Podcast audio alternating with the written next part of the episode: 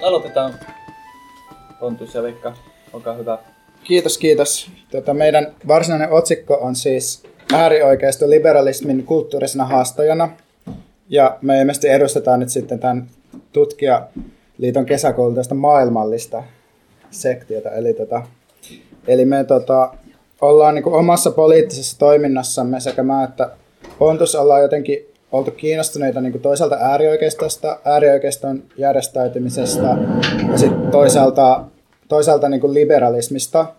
Ja meitä on kiinnostunut erilaiset niin liberalismiin horjuttavat käytännöt, eli siis ei välttämättä esimerkiksi äärioikeiston esittämä diskursiivisessa muodossa oleva niin kuin, tai niin kuin jotenkin sellainen kritiikki, mitä kohdistetaan liberalismiin, vaan enemmän ehkä jotkut sellaiset käytännöt, tavat toimia, jotkut transgressiiviset eleet ja tällaiset. Ja tämä esitelmä, joka me nyt pidetään, on osa taustatöitä sellaista kirjaa varten, jota me tässä työstetään tai aletaan työstää. Ja jos vähän puhutaan sit siitä, että mitä me ajatellaan, että mitä vihollisen lukeminen meille tarkoittaa, niin se ei tarkoita ensisijaisesti sitä, että me yritettäisiin tehdä jonkinlaista kritiikkiä, niin kuin vihollisen kritiikkiä, jossa me jotenkin puretaan se kappaleeksi ja niin kuin tuhotaan se tälleen symbolisesti, vaan enemmän ehkä niin, että et, et me tarkastellaan niin vihollisessa jotain meitä, meihin liittyviä tai meitä koskevia, tai siis, että me niin kuin, toisaalta jotenkin halutaan niin kuin kritisoida jotain tiettyjä tendenssejä niin kuin meissä, vähän niin kuin laajasti ajateltuna meissä poliittisena subjektina, ja sitten toisaalta affirmoida ja etsiä kiinnostavia tendenssejä niin kuin vihollisesta, joita voisi mahdollisesti niin kuin hyödyntää.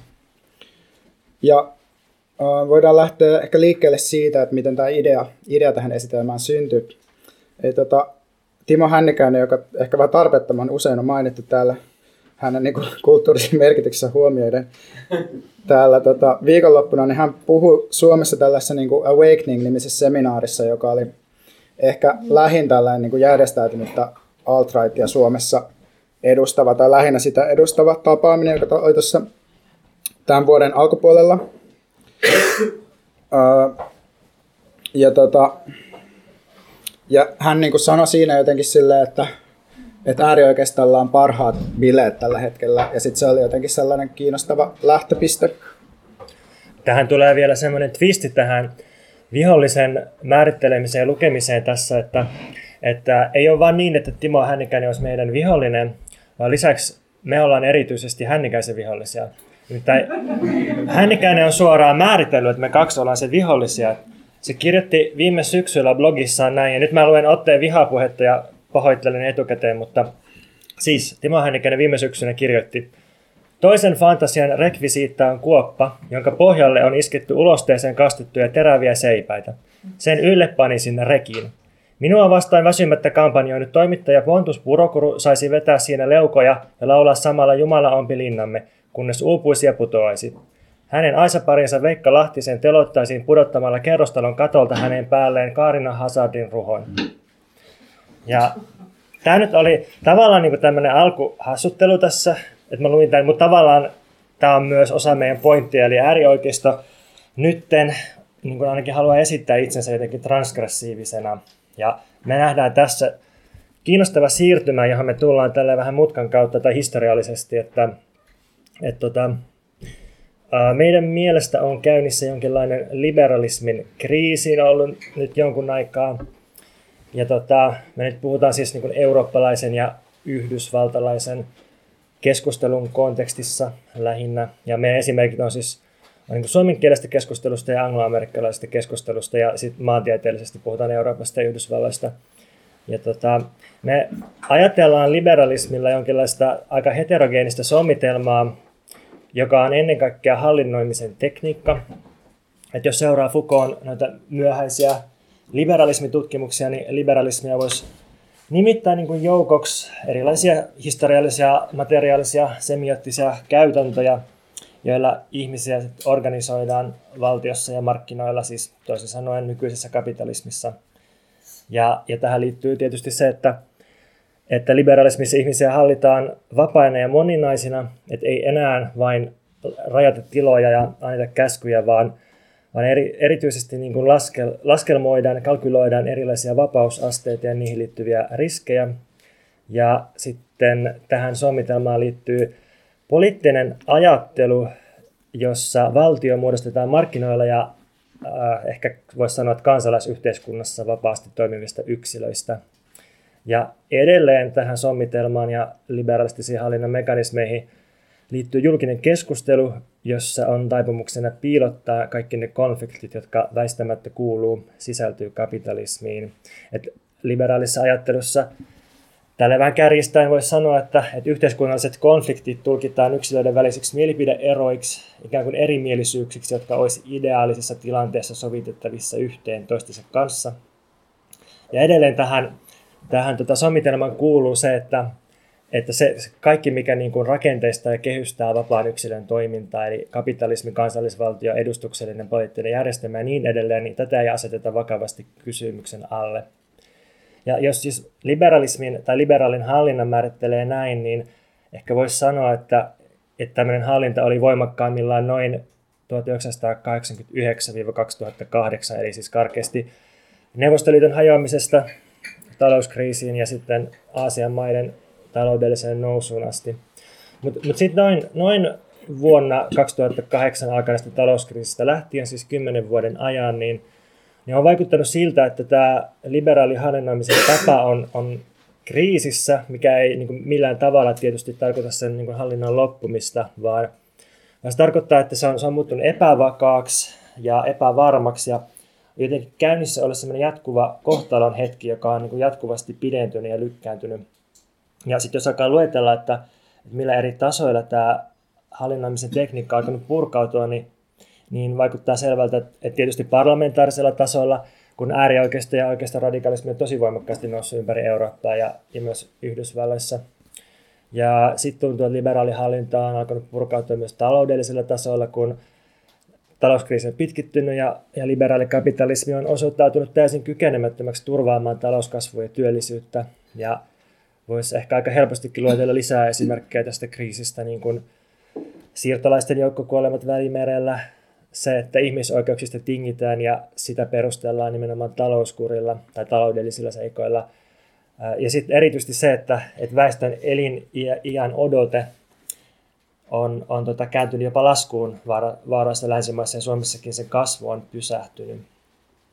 Sitten voi ajatella, että, että liberalismi on alkanut purkautua myös niin kuin ideologisella tai, tai kulttuurisella tasolla, kun ennen itsestäänselvyyksinä pidettyjä liberaaleja hyveitä niin kuin suvaitsevaisuutta, moninaisuutta, ää, jonkinlaista rajoitettua, mutta kuitenkin jonkinlaista vapaata liikkuvuutta ja vapaata kilpailua maailmanmarkkinoilla, niin tällaisia periaatteita on, on niin avoimesti alettu haastaa erityisesti äärioikeiston suunnasta.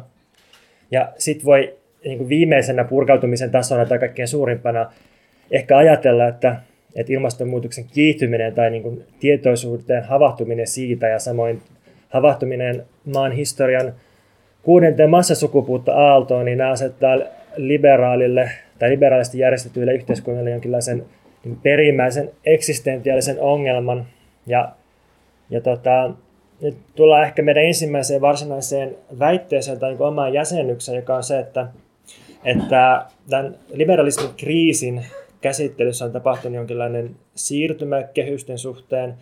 Et, et silloin kun talouskriisi puhkesi, niin varsinkin 2008-2010, niin vaikutti, että, että julkisuudessa tämä kriisiä ja liberalismin ongelmia, talouskriisiä käsittelevä puhe oli tosi voimakkaasti talouspainotteista. Julkisessa keskustelussa kiinnepisteenä oli vaatimukset pankkien tarkemmasta sääntelystä ja esiteltiin johdannaisten monimutkaistumista, finanssimarkkinoiden toiminta ylipäänsä.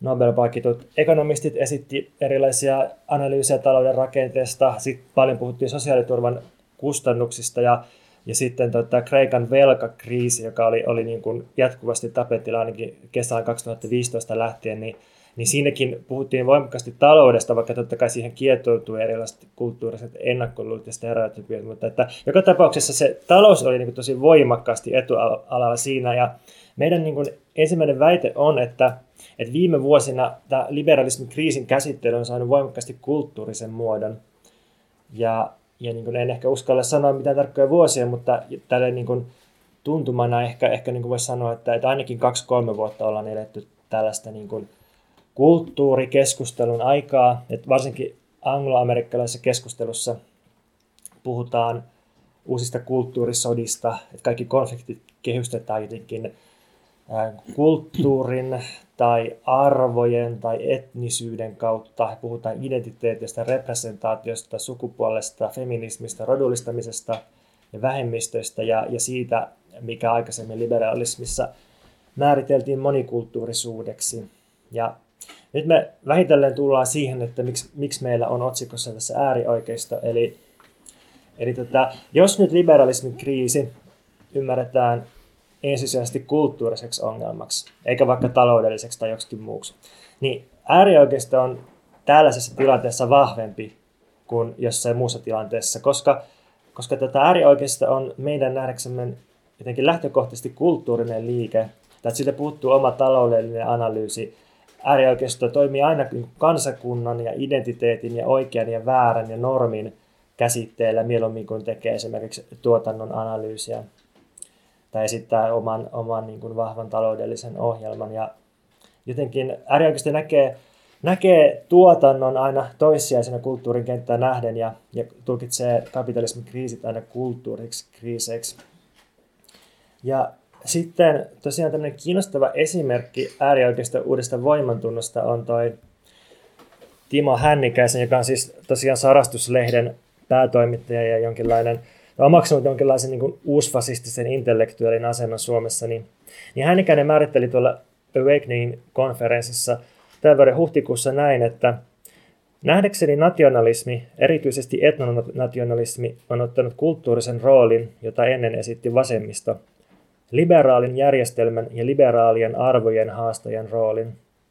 Ja hänikäiselle, niin kuin monille muille uusille äärioikeistolaisille, etnonationalismi tarkoittaa siis, että, että tota, kansa määritellään etnisyyden ja jaetun perinteen, siis niin kuin kielen ja jotenkin kulttuuristen rituaalien mukaan, ja, ja kansaa ei määritellä kansalaisuuden mukaan. Eli, eli vaikka joku henkilö on Suomen kansalainen, niin se ei tarkoita, että se on suomalainen ja se niin kuin avoimesti tähdätään siihen, että, että tota, jos se ei jaa tätä etnisyyttä ja perinnettä, traditiota, niin silloin se voidaan niin kuin sulkea pois. Ja tota, tosiaan Hännikäisen väite, ja Hännikäisen on tässä vain niin suomenkielisen esimerkki, että tässä voisi olla Hännikäisen tilalla yhtä hyvin vaikka Richard Spencer tai Milo Yiannopoulos tai, tai tosi moni muu, muu tämmöinen niin äärioikeiston johtohahmo, niin niin tota, Hannikäisen väite on nyt siis se, että, että tällaisilla etnonationalisteilla on, nykyään hallussaan kapinallisen asema, joka oli ennen vasemmistolla. Ja sen sijaan vasemmisto on valunut valtavirtaan jotenkin vesitetyssä muodossa ja tavallaan niin kuin muodostunut normiksi tai niin kuin mainstreamautunut ja, ja se ei kykene enää kapinoimaan eikä se pysty edes niin kuin materiaalisesti parantamaan työväenluokan asemaa. Ja ja edelleen hän ikäinen arvioi, että vasemmistolla ei ole ollut minkälaista vakuuttavaa tulevaisuuden missiota sen jälkeen, kun valtiososialismi romahti, kun taas etnonationalisteilla on pitkän tähtäimen suunnitelma, koska etnonationalistit tavoittelee monokulttuurista ja elinvoimaista kansakuntaa, joka tarjoaa kaikille vahvan identiteetin. Ja sitten äärioikeistolla on myös metodi, jolla ne pyrkii pääsemään tähän päämääränsä ne soveltaa Gramscin hegemonia-ajattelua ja yrittää kaapata kulttuurisen vallan tekemällä politiikkaa konflikteilla, tekemällä taidetta, trollaamalla, maalittamalla, levittämällä meemejä ja rakentamalla jotenkin, voisi sanoa, että epäkorrekteja poliittisia yhteisöjä, varsinkin netissä. Eli ne pyrkii, pyrkii siis tekemään jonkinlaista metapolitiikkaa ja ja on sitä mieltä, että, että ensin, ensin tota etnonationalismin pitää menestyä kulttuurisena liikkeenä ennen kuin se, se voi menestyä varsinaisesti poliittisena liikkeenä. Eli me ollaan nyt siis tultu tilanteeseen, jossa äärioikeisto esittää itsensä transgressiivisena ja jonkinlaisena niin kuin liberalismin ylittävänä ja tulevaisuutta luovana liikkeenä. Ja, ja tota, Hänikäinen sanoi puheessaan vielä, että Vasemmisto on luopunut vaarallisuuden aurastaan ja ojentanut sen meille hopeatarjottimella, ja se on valtava etu, jota meidän pitäisi hyödyntää kaikin tavoin. Ja tätä on oikeastaan aika kiinnostavaa verrata siihen, että miten vasemmisto tai radikaali vasemmisto toimi 60-luvulta eteenpäin. Joo, eli tota, mä yritän nyt jotenkin hahmotella sitä, että millaisia jotenkin muutoksia sellaisissa tendensseissä on tapahtunut, mitä on toisaalta, mitkä on koskenut uh, radikaalivasemmistoa 60-luvulta eteenpäin ja sitten mit, ja tavallaan, että miten ne on suhteessa siihen, että miten äärioikeista toimii tällä hetkellä. Et jos tarkastellaan niin kuin vasemmistolaista kulttuurikapinaa 1960-luvulta eteenpäin, esimerkiksi vaikka Woodstockia tai sitä musiikkikulttuuria tai sellaista, niin, niin, niin voidaan niin kuin huomata, että, että tavallaan siinä niin kuin sellaisessa laajemmassa mielessä ymmärretyssä radikalismissa ei ollut kyse aina ensisijaisesti talousjärjestelmistä, vaan myös niin kuin aisteista ja elämisen tavoista. Ja että näihin kulttuurisen kapinan virtauksiin kuuluu voimakkaasti ajatus vapaudesta. Et siinä, missä niin kuin vanha elämä, johon tämä kapina kohdistuu, halusi kontrolloida seksuaalimoraalia ja antaa selvät raamit elämälle, niin kapinallisten tehtävä oli vapauttaa ja poistaa raja-aitoja esimerkiksi sukupuolten, etnisyyksien ja alueiden väliltä. Ja, ja tätä äh, ikään kuin emansipatorista liikettä luonnehti myös voimakkaasti transgressio eleenä, eli sopivaisuus tulkittiin porvarillisuuden asettamaksi keinotekoiseksi rajaksi, jonka rikkominen oli välttämätöntä uuden luomiseksi. Eli 60-luvulla antiautoritaarinen vasemmisto oli, tai voidaan ainakin väittää, että se oli voimakas erityisesti sen takia, että se käytti ala- ja popkulttuurin välineitä. Pontus on tehnyt 60-luvun radikaalien haastatteluja, jotka osoittaa, että monet aktiivit politisoitu nimenomaan kulttuurin kautta, kaunokirjallisuuden, elokuvien, teatterin ja musiikin kautta. Ja tota, yksi ihan avaava sitaatti tästä on tota, Johan von Bonstorffin 60-luvun muistelmissa uh, kirjoittama lause suomalaisen underground-radikalismin luonteesta, että, että siihen henkeen kuuluu tabujen rikkomista, sosiaalisten normien asettamista naurunalaisiksi, yhteiskunnallista kulttuurista anarkismia. Sitähän se oli establishmentin sabotointia. Sitten toinen ihan kiinnostava esimerkki äh, tällaista tavallaan äh, 60-lukulaisesta kulttuurikapinasta on Harro Koskisen teos Sikamessias, joka, joka aiheutti Koskiselle sakkotuomion Jumalan pilkasta sillä aikoinaan. Ja jos vähän niin kuin ajatusleikin omaisesti yrittää miettiä, että miten nykyaikainen katse ö, suhtautuisi tällaiseen teokseen, niin sitten tuntuu, että se ikään kuin hegemoninen kulttuurinen vasemmistolainen tapa olisi etsiä siitä jotain niin kuin ongelmallisia piirteitä, tutkia sitä just tämmöisten niin kuin kieltojen tai käskyjen näkökulmasta. Ja jos, jos sitten kontrastoidaan 60-lukulainen kulttuurikapina 2010-luvun kanssa, niin näyttää siltä, että tämmöinen vapautuksen ja aitojen kaatamisen aika on ohi, tai ainakin se on saanut rinnalleen hyvin erilaisia tendenssejä. Ja tässä kohdassa on hyvä tota, tehdä sellainen varaus, että, että tässä ei ole nyt kyse siitä, että me yritettäisiin moraalisesti paheksua sitä, mitä nyt tapahtuu, vaan enemmän niin kuin jotenkin ymmärtää ja kuvata sitä, että millaisia tendenssejä on nähtävissä, ja sitten yrittää ymmärtää, että mistä ne tulee ja mitä mahdollisia seurauksia niillä voi olla. Et jos ajatellaan niin niitä ryhmiä, jotka puhuu sellaisten 1900-lukulaisten progressiivisten teemojen puolesta, kuten tasa-arvo ja jakaminen, eli ne ryhmät, jotka asettuu jotenkin osaksi tällaista vasemmiston perheyhtäläisyyttä, toimii aktiivisesti ja esittää radikaaleja vaatimuksia, niin on nähtävissä, että yhä useammin käytännössä vaaditaan normeja käyttäytymiselle. Että seksuaalisuutta koskeva keskustelu ei hallitse enää vapaus, vaan enemmän niin sopivan, sopivan käyttäytymisen rajojen asettaminen. Ja etnisyyksiä koskeva keskustelu ei liity ainoastaan kaikkien vapauttamiseen, vaan myös oikeanlaisiin tapoihin kehystää kohtaamisia eri etnisyyksien välillä. Eli tämmöinen, niin kuin, jos saatte vaikka niin kuin mikroaggressioiden tulkintakehystä, niin siinä nähdään jokainen kohtaaminen potentiaalisesti rasistisena kohtaamisena, jota voidaan sitten kritisoida ja purkaa. Ja vasemmisto on myös yhä useammin se, joka vaatii käytetyn kielen rajoituksia ja ulos sulkemisia, esimerkiksi niin kuin rasistiseen kieleen puuttumalla. Ja tietysti nämä vapauden teemat on edelleen läsnä esimerkiksi kehopo- kehopositiivisuusliikkeessä ja myös tällaisissa ns. vanhoissa liikkeissä, niin kuin anarkismissa, puolueen vasemmistossa ja autonomisissa tendensseissä, mutta ne on saanut rinnalleen erityisesti niin kuin liberaalissa julkisuudessa näkyvän aika vahvan tämmöisen niin sääntöjen ja käskyjen libidinaalisen tai halutalouden. Jos taas sitten yritetään tarkastella 60-luvulta nykypäivään äärioikeistolaista liikehdintää länsimaissa, niin se tavallaan perinteinen 1900-lukulainen muoto sille on ollut 50-luvun jälkeen Natsi-Saksasta tuttu katuorganisaatio, jonka rinnalla on sitten joku tämmöinen valtiovaltaa tavoitteleva poliittinen siipi. Ja arvopolitiikaltaan on kiinnitetty vanhan puolustamiseen, niin perhearvoihin ja kuviteltuun menneisyyteen. Ja äärioikeisto on kehystänyt turmeltuneisuudeksi kaiken uuden ja vapaan. Että on aika vaikea etsiä niin kuin esimerkkejä fasistisesta kulttuurikapinasta, tai sitten me ei ole ehkä katsottu oikeista paikoista. Että jos miettii vaikka jotain klassista esimerkkiä, niin kuin italialainen fasistiliike Casa Pound, niin käytännössä se, se on kylläkin kopioinut niin kuin Italian autonomialta järjestäytymisen tapansa, mutta se käytännössä kuitenkin edustaa kulttuurista konservatismia siinä, mitä tehdään. Eli nimikin tulee niin kuin siitä, että Esra Pound tuki Mussolinia ja näin edelleen. Ja sitten jos katsotaan 2010-luvun äärioikeistoa, niin ne tavallaan perinteiset muodot, katuorganisaatiot, transgression välttäminen ja tietynlainen niin kuin kuri on edelleen läsnä sellaisissa liikkeissä niin kuin Pohjoismainen vastarintaliike, Soldiers of Odin tai United Brotherhood. Mutta niiden rinnalle on myös tullut uusia verkkoorganisoitumisen muotoja, joiden kulttuurinen asento on hyvin erilainen.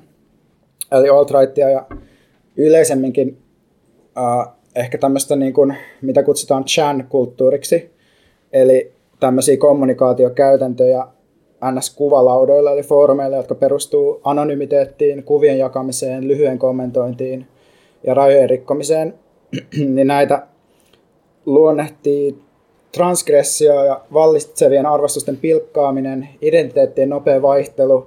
Eli jos tarkastelee tätä taas sen halutalouden kautta, niin näyttää, että ainakin näennäisenä liikkeenä nimenomaan puretaan raja-aitoja.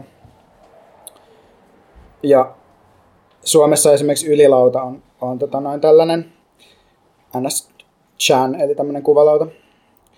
Ja näissä, tai tässä kulttuurissa ajatuksena ei ole rakentaa hierarkista organisaatiota, kuten niin kuin tavallaan perinteisellä äärioikeistolla on ollut, tai välttämättä järjestäytyy yli malkaan, vaan käynnissä on enemmänkin verkon parhaat bileet, joissa tehdään pilkkaa nykyisestä vasemmistosta, niin kuin Pontus mainitsikin, ja, ja sen pystyttämistä raja-aidoista ja asettamista kielloista.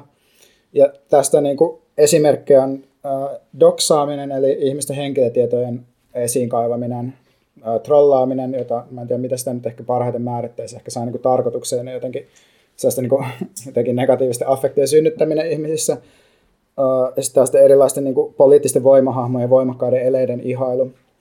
Et joku aika sitten Suomessa esimerkiksi tuolla ylilaudalla kaivettiin esiin yhden transhenkilön henkilötiedot ja sen niin kuin, sukupuolen korjausta edeltävä nimi, jonka niin kuin esiin kaivaminen on aika tyypinen tämmöinen kiusaamisen tekniikka.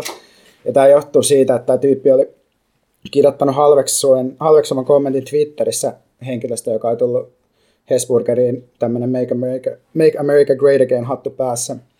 Ja tässä, tässä tavallaan kiusaamiseleessä ei ole mitään muuta tavoitetta kuin puhdas tuhoaminen.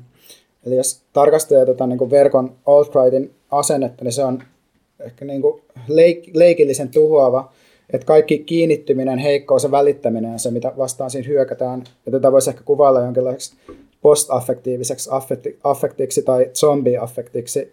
Eli ainoa voimakas kokemus, joka sallitaan, liittyy kaiken kokemisen tuhoamiseen ja kaiken kiinnittymisen tuhoamiseen. Ja jos sitten tarkastellaan niin näitä, mitä mä äsken hahmottelin, näitä kehityskulkuja niin vasemmiston ja oikeiston välillä, niin me ollaan todettu ainakin jonkinlaisena työhypoteesina, että, että tässä asetelmassa vasemmista näyttäytyy nyt sinä, joka asettaa kieltoja ja sulkee ihmisiä identiteetteihin, asettaa kielellisiä kategorioita ja pyrkii rajaamaan kielellistä heteroglossia tai moninaisuutta. Ja vaikka oikeiston katuorganisaatiot tietenkin edelleen haluaa asettaa ihmisten välille ihan fyysisiä aitoja ja tuhota kaikki paitsi valkoisen heterovoimasubjektin, niin liberaalissa julkisuudessa tämä asetelma näyttää 1950-luvun jälkeisen tilanteen nurin kääntymiseltä, että äärioikeisto on kulttuurinen kapinallinen ja vasemmista taas puolustaa kulttuurisesti vanhoja arvoja. Ja tämä äsken meidän esittämä analyysi on pitkälti sama, jonka Angela Nagel esittää Kill All Normies teoksessaan. Ja siihen on liitettävä tietysti aika selvät varaukset. Ensinnäkin se, että, että se mitä tässä nimetään vasemmistoksi, on aika löyhä kulttuurisen liikehdinnän rintama ennemmin kuin mikään järjestäytynyt ryhmittymä. Ja kun tehdään aikalaisanalyysiä, niin liikutaan aina vähän niin kuin suossa ja sitten ollaan itse siellä myös kaiken keskellä, että voi olla vaikea nähdä ympärilleen. Mutta toiseksi Neiko myös korostaa kulttuurista sfääriä materiaalisen yli ja siltä jää jotenkin järjestäytymisen analyysi kokonaan tekemättä. Että Nagel katsoo tässä Killer Normies teoksessa, että että äärioikeiston uusi transgressiivinen asenne pitäisi haastaa ensisijaisesti diskursiivisesti vastaamalla väitteisiin. Ja silloin ei tarkastella ollenkaan, että miten erilaiset konservatiiviset diskurssit käytännössä niveltyy yhteiskunnallisen vallan eri muotoihin. Tässä on kaksi asiaa, jotka jää auki. Että ei ole itsestäänselvää ensinnäkään, että nämä materiaaliset, erilaiset materiaaliset suhteet, kuten varallisuuden kasautuminen, väkivalta tai tilalliset suhteet, kulkisivat jotenkin käsi kädessä alt-rightin voittokulun kanssa. Eli ei ole selvää, että verkon trans- transgressio kääntyisi muutoksiksi jotenkin laajemmin ihmisten elämisen ehdoissa – Toisaalta ei myöskään ole itsestään selvää, että äärioikeisto pitäisi voittaa ensisijaisesti just argumentatiivisella tasolla. Niin ei tapahtunut myöskään toisessa maailmansodassa, kuten muistamme. Mutta tota, nämä Nagelin selvät heikkoudet, jotka vois jäädä myös meidän analyysin heikkouksiksi, on mahdollista jollain tavalla haastaa tällaisen yhdysvaltalaisen marksilaisen teoreetikon Asad Haiderin huomattavasti materialistisemmalla tulkinnan siitä, että millaisia ongelmia tällaisen vasemmiston kielellisiä kategorioita luovaan ja identitäärisään käänteeseen liittyy. Eli Heider, ei, tai Heider on tämmöinen teos kuin Mistaken Identity, jossa hän ei ole niinkään kiinnostunut äärioikeiston kohtaamisesta tai siitä näkökulmasta, vaan ennemmin yhteisen rintaman löytämisestä. Ja hän ei ole myöskään kiinnostunut kamppailemaan diskursiivisen avaruuden ilmaherruudesta, kuten Nagel, että esittämään parhaita argumentteja, joilla sitten voitetaan äärioikeisto, vaan hän ennemminkin yrittää etsiä niin kuin, ja kapitalismin vastaista materiaalista kamppailua. Ja hänen mukaansa niin kuin nämä ongelmat tässä rajoja vetävässä vasemmistolaisessa tendenssissä liittyy just tähän, tähän tota, materiaalisen kamppailun muotoihin. Et, et jos ajatellaan niin kuin tällaisia identiteettikategorioita, niin kuin vaikka mustuus, valkoisuus, uh, homous, lesbos, että jos niitä tarkastellaan kapitalismin uh, uurtamina niin kuin työn järjestämiseen liittyvinä kategorioina, jotka sitten ehkä tässä liberaalis ymmärryksessä nämä kategoriat luonnollistuu tunnustusta vaativiksi identiteettiryhmiksi, niin silloin näiltä ryhmiltä jää helposti huomaamatta jonkinlainen yhteinen intressi purkaa se järjestävä periaate, joka ylipäätään uurtaa tällaisia identiteettikategorioita, eli pääoma ja pääoman arvon lisäys. Ja oikeastaan se kysymys, mikä nyt jää kokonaan vastaamatta tässä vielä, on se, että, että mitä väliä sitten lopulta on sillä alt-rightin transgressiolla ja sillä verkkosuosiolla – ja Haiderin vastaus ehkä olisi, että kaikki lopulta riippuu siitä, että onko olemassa millään puolella tai millään yhteiskunnallisella ryhmittymällä kiinnostusta materiaaliseen organisoitumiseen ja kuka sen materiaalisen organisoitumisen onnistuu tekemään parhaiten. Jos mä yritän jotenkin vielä kärjistää ja tiivistää tuon, mitä Veikka just esitteli tässä pitemmin, niin, niin siis niin mun mielestä olennaista että ei ole niin se, että, että onko tämä hyvä vai huono tai niin kuin pitäisikö näin olla vai ei, vaan jotenkin katsoa, minusta on kiinnostavaa katsoa tätä kehitystä just jotenkin niin kuin halu, halutalouden tai halujen virtaamisten tai niin kuin yhteiskunnallisten virtaamisten näkökulmasta. Ja, ja niin voisi ehkä piirtää tämän, tämän niin kuin analyysin pohjalta sellaisen nelikentän, että, että ra, radikaalivasemmisto ennen, silloin oli transgressio ja vastakulttuuri, radikaalivasemmisto nyt on normit ja valvonta, sitten äärioikeisto ennen oli normit ja valvonta, ja äärioikeisto nyt on edelleen normit ja valvonta, mutta transgression ja vastakulttuurin keinoin. Eli tämä on niin kuin risti vähän niin kuin vaihtanut paikkaansa, mutta, mutta ei ihan niin kuin symmetrisesti se, että mitä niin kuin vasemmisto ennen ja, ja tota nyt ja äärioikeisto ennen ja nyt. Ja jos me nyt ollaan jollain tavalla tällaisessa tilanteessa, niin nyt niin ehkä se yksi keskeinen kysymys on, että, että mikä on trans, transgression merkitys politiikassa – koska me ollaan ehkä jotenkin totuttu niin kuin toisaalta politiikassa, toisaalta taiteessa, että, että transgressio olisi lähtökohtaisesti jotenkin edistyksellistä. Ja niin kuin sehän on avantgarden, varmaan kaikkein eniten avantgardea niin kuin luonnehtiva piirre, että se jollakin tavalla kytkeytyy äh, niin kuin totutun rikkomiseen tai, tai äh, ylittämiseen. Ja, ja nyt niin kuin tämä äärioikeiston liike se asettaa ehkä sit kysymyksen siitä, että että onko niin kuin transgressiossa, mikä, mikä on, niin kuin, onko siihen sisään rakennettu mitään, onko, onko se toisaalta neutraali väline, että onko se, niin kuin, mitä se on, mikä on se merkitys nyt. Ja, ja sitten sit nämä tuntuu jotenkin kääntyvän koko ajan ympäri, että kuka on se taho, joka asettaa normeja tai vaatimuksia normeista, ja kuka on se taho, joka rikkoo niitä. Ja, ja sitten tämä, ei ole niin kuin mitenkään helposti vastattavissa musta tämä väite äärioikeiston suunnasta siitä, että, että vasemmistosta olisi tullut pitkälti liberalismin lisäkeä ja jonkinlaisen moraalin tai, tai niin kuin puhtauden vartija. Ja, ja sitten sit, jos tätä miettii nimenomaan jotenkin libidinaalisesti tai halutalouden kannalta, niin, niin tämä on minusta kiinnostava kysymys, että, että kenellä on niin sanotusti parhaat bileet nykyään, oli se politiikassa tai, tai netissä, ja, ja niin kuin puhuuko kukaan, tai kuka niin kuin nykyään puhuu vapaudesta ja nautinnosta, nämä tuntuu hirveän ongelmallisilta käsitteiltä nykyään, mutta sitten taas toisaalta, onko sillä mitään väliä, että missä on parhaat bileet, ratkaistaanko poliittisia taisteluita parhailla bileillä. Sitten, sitten edelleen on kiinnostava kysymys, että mistä tämä uuden äärioikeisten liikkeiden aika nopeasti herännyt kulttuurinen itsevarmuus tai ainakin sen niin performoiminen tulee.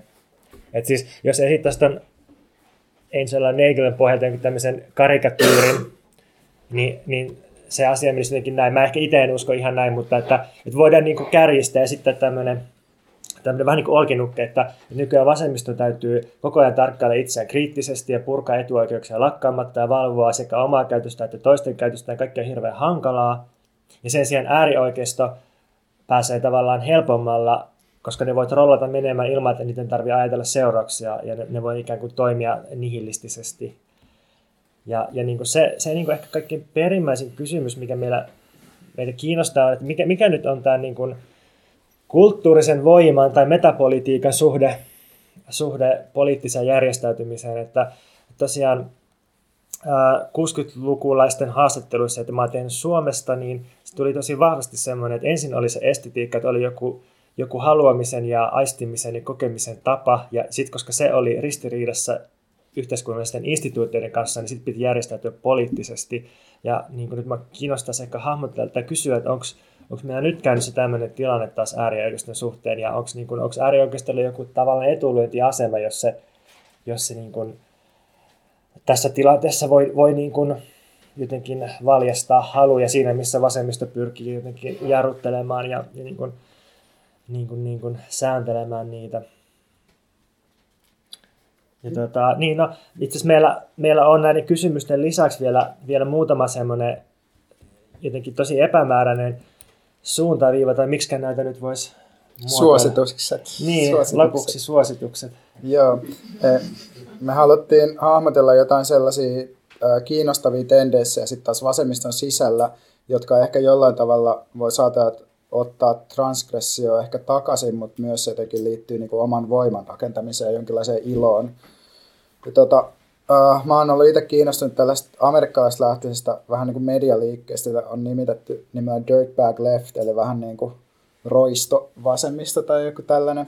Et siinä on tavallaan, että se lähinnä organisoitu jotenkin podcasteiksi, mutta ajatuksena on niissä, että ne tekee niin kuin vallan kritiikkiä ja niin kuin yrittää rakentaa yhteisen aluetta, mutta että siihen ei liity jotenkin sellainen niin kuin oman kielen jotenkin jatkuva sellainen vahtiminen. Et siinä on tietysti niin kuin huomioidaan tavallaan oma jotenkin positionaalisuus ja nämä niin kuin perustellut uh, intersektionaaliset kritiikit, joita vasemmistoa kohtaan on esitetty, mutta sitten siinä jotenkin samaan aikaan myös pyritään niin kuin lisäämään jotenkin sellaista niin kuin iloa ja vapautta. Ja, ja tavallaan me ehkä yritetään tehdä Pontuksen kanssa jotain samanlaista myös omassa podcast-jutussamme. Ja toinen juttu, mistä mä olen innostunut, on jotenkin tämä, mitä tämä Asad Haider tekee, että se yrittää tavallaan vähän niin kuin genealogisesti palauttaa tässä nykyisiä identitäärisiä vasemmistoliikkeitä niiden niin kuin kommunistiseen alkuperään, eli tarkastella jotain mustia panttereita tai puhua sellaista teoreetikoista niin kuin joku Franz Fanon tai Etienne Balibar yrittää niin kuin palauttaa järjestäytymistä tavallaan sellaisiin liikkeisiin, jotka näyttää helposti ajautuvan vaan niin kuin pyytämään tunnustusta valtiolta oma niin kuin sorralle. Hmm. Mä oon tässä ollut kiinnostunut paljon parjatuista suurista kertomuksista ja, ja jonkinlaisesta niin kuin, ää, affektiivisesta mytologiasta, mikä liittyy niihin, koska musta tuntuu, että, että jotenkin että siinä vaiheessa, kun joku, en tiedä, väljästi määritelty vasemmisto niin kuin heitti menemään taantumuksellisina, tota, totalitaarisina myytteinä kaikki suuret, suuret taustakehykset, niin, niin sinne kuitenkin jäi liberaaleille ja konservatiiveille. Ne, ne, ne on käyttänyt ihan ongelmitta. Jos miettii liberaalia suurta kertomusta, niin on on se klassinen Francis Fukuyaman näkemys siitä, että ollaan päästy parhaaseen poliittiseen hallintamuotoon, mikä on just tämä liberaalihallinta, ja, ja sitten joku Steve Pinker ja voisi sanoa, että Hesarin toimittajat, ne elää sellaista liberaalia edistyskertomusta, kertomusta, missä niin tiede ja teknologia edistyy koko ajan ja julkaistaan säännöllisesti juttuja, joiden mukaan niin kuin tilastolliset indikaattorit osoittaa, että me kuljetaan koko ajan kohti parempaa. Ja sitten toisaalta konservatiiveilla ei ole ollut myöskään mitään ongelmaa käyttää suurta kertomusta. Mietitään vaikka Samuel Huntingtonin käsitystä tai teoriaa sivilisaatioiden ja kulttuureiden yhteentörmäyksestä, tai mietitään äärioikeiston salaliittoteorioita Euraabiasta ja muslimien niin kuin Euroopan valtauksesta. Ja niin kuin, että siis nämä toimii, nämä on olemassa, mutta, mutta sitten ne, jotka kieltäytyy tällaisista, niin musta ne jää alakynteen, että, että niin kuin, äh, jos me mietit, mikä olisi niin kuin, vaikka autonominen suuri kertomus, mutta tulee mieleen joku Hardin ja Negrin imperiumi tai, tai joku äh, ehkä niin kuin pienemmissä piirissä joku näkymättömän komitean teokset, tai että, että niin kuin on, on niin kuin jossakin, jotain tällaista niin kuin yhteenvetävää affektiivista suurta kertomusta on ehkä siellä täällä ollut rakenteella, mutta ei ole niin kuin se, ne ei ehkä levinnyt samalla tavalla kuitenkaan. Ja, ja sitten sit ihan niin kuin viimeisenä ajatuksena, niin mä oon miettinyt, että, että kyllä kuitenkin meillä on tässä tilanteessa sellaisia niin sanottuja tabuja tai normeja, joita voi rikkoa jotenkin mielekkäästi tai edistyksellisesti, että jos miettii tänä vuonna perustettua työstä liittoa tai sitten sitä Ossi Nymanin röyhkeysromaaniin liittynyttä kohua, niin minusta nämä osoituksia siitä, että edelleen on mahdollista, mahdollista tuottaa kulttuurisia konflikteja